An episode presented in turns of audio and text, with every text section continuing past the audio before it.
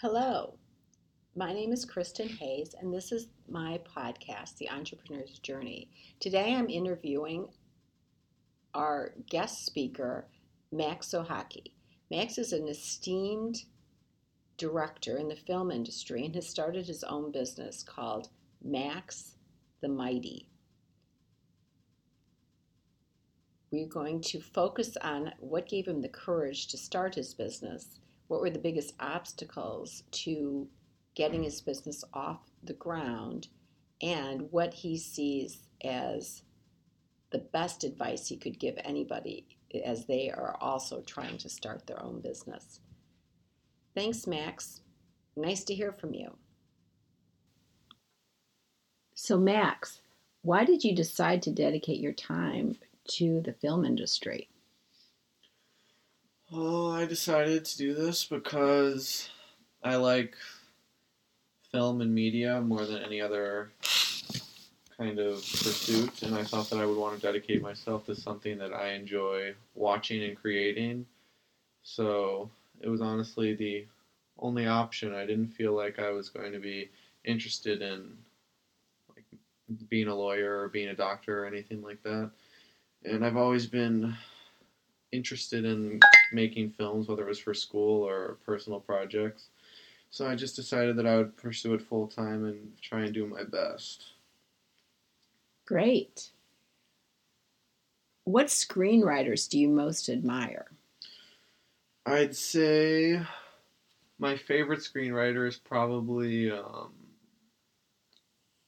Quentin Tarantino because he kind of does something original with his work, and he really mastered the craft without going to school or doing anything. He was just uh, working in a video store, and then he practiced it and practiced it, and eventually came to be one of the best. And he also directs all of his films, so you can definitely see his visual um, vision within the screenplays, and then it's really interesting to see how that, that translates through his mind onto the screen.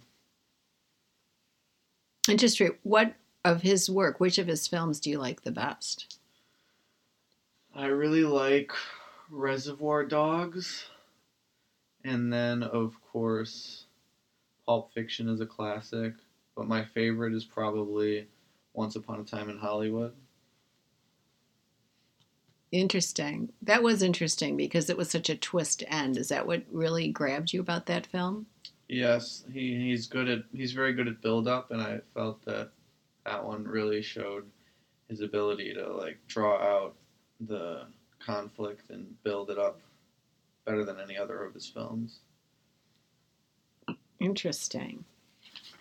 What directors do you most admire?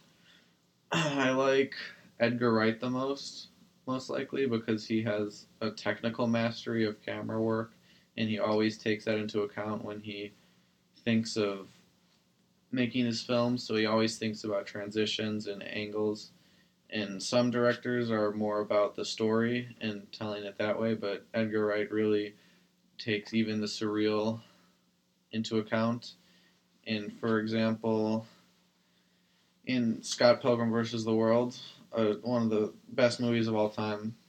He um, really relies on using using surreal imagery and transitions and interesting cuts to tell the story instead of just relying on the screenplay, which I think is pretty cool. And I strive to do that in my own practice. So when you say surreal, are you is that with animation or is it distorted camera angles? Can you be for some of our um, audience may not know exactly how have seen surrealism in film.